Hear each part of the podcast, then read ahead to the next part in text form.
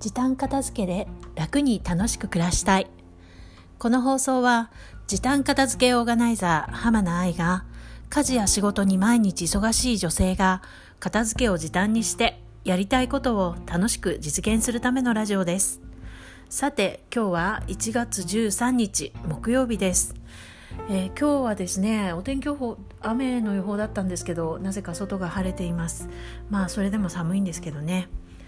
はい。では今日のテーマです。使うかもまだ使えるは寄信号使うかもまだ使えるは寄信号えー、これはですねどういうことかと言いますとまあ、物がいろいろあって片付けをしようっていう時にあまだこれ使うかもしれないとかこれまだ使えるから取っておこうっていうものあると思うんですよね。でそれを基準に何でも取っておくのは黄色信号ですよ注意しましょうねという意味なんです。ね、例えばあの、まあ、消耗品でねストックがいっぱいあってっていう時にはあのまあいつかは使うかもしれんあ、まあ、いつかは使うはずっていうので取っておくっていうのもありだと思うんですけれども例えば5年とか10年とか全く使ってないものを、えー、まだ物として使えるからといって残しておくっていうのはえー、本当に、えー、必要なのかなっていうことを、えー、考えてみてくださいっていうことなんですね。えー、まだ使えるものとして使える機能する例えば、うん、家具だったり家電製品だったりあと、まあ、洋服でもまあ流行りはあるけれどこれだったらあの定番だからまだ着れるけどでも私はずっと着てないなんかしっくり着てないからとかそういうものであのまだ使えるのにでも自分はもう使ってないんだよなっていうものがあればそれはまあ人に譲るとか、まあ、リサイクルショップに持っていくとかあのどこかに寄付するとかっていうようなあのことを、まあ、手放すことを考えた方がいいと思います。ただあの自分が買った時に例えばね5万円ぐらいしたものをじゃあこれ4万で誰かに譲ろうって思っても時間が経ってると自分が思ってるよりもなかなかいい値段で売れないんですよね。もし自分が中古品を買うとしたらそれを5万円だったものをね10年前のものなんですけどって言われてそれ4万で買うかっていうと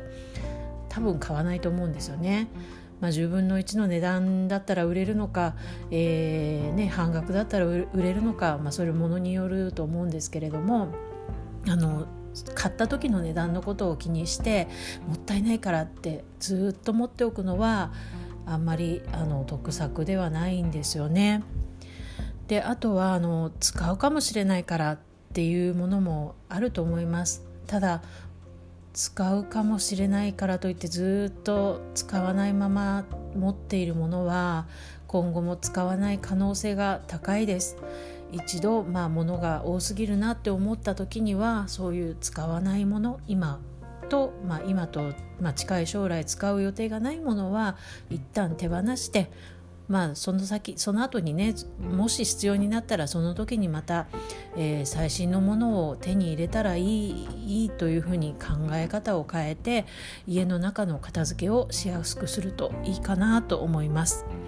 ね、まだ使えるじゃなくてまだ使いたいこれからもずっと使いたいっていうものを、えー、中心にものを選び取っていくっていう見方もいいんじゃないかなと思います。ということで今日のテーマは「使うかもまだ使えるは寄信号」「使うかもまだ使えるは寄信号」えー、まだ使いたい、えー、これからも持っていたいって思うものを思うものを選ぶようにしましょうね。はい。それでは今日はここまでです。最後までお聴きくださいましてありがとうございました。それではまた明日。さようなら。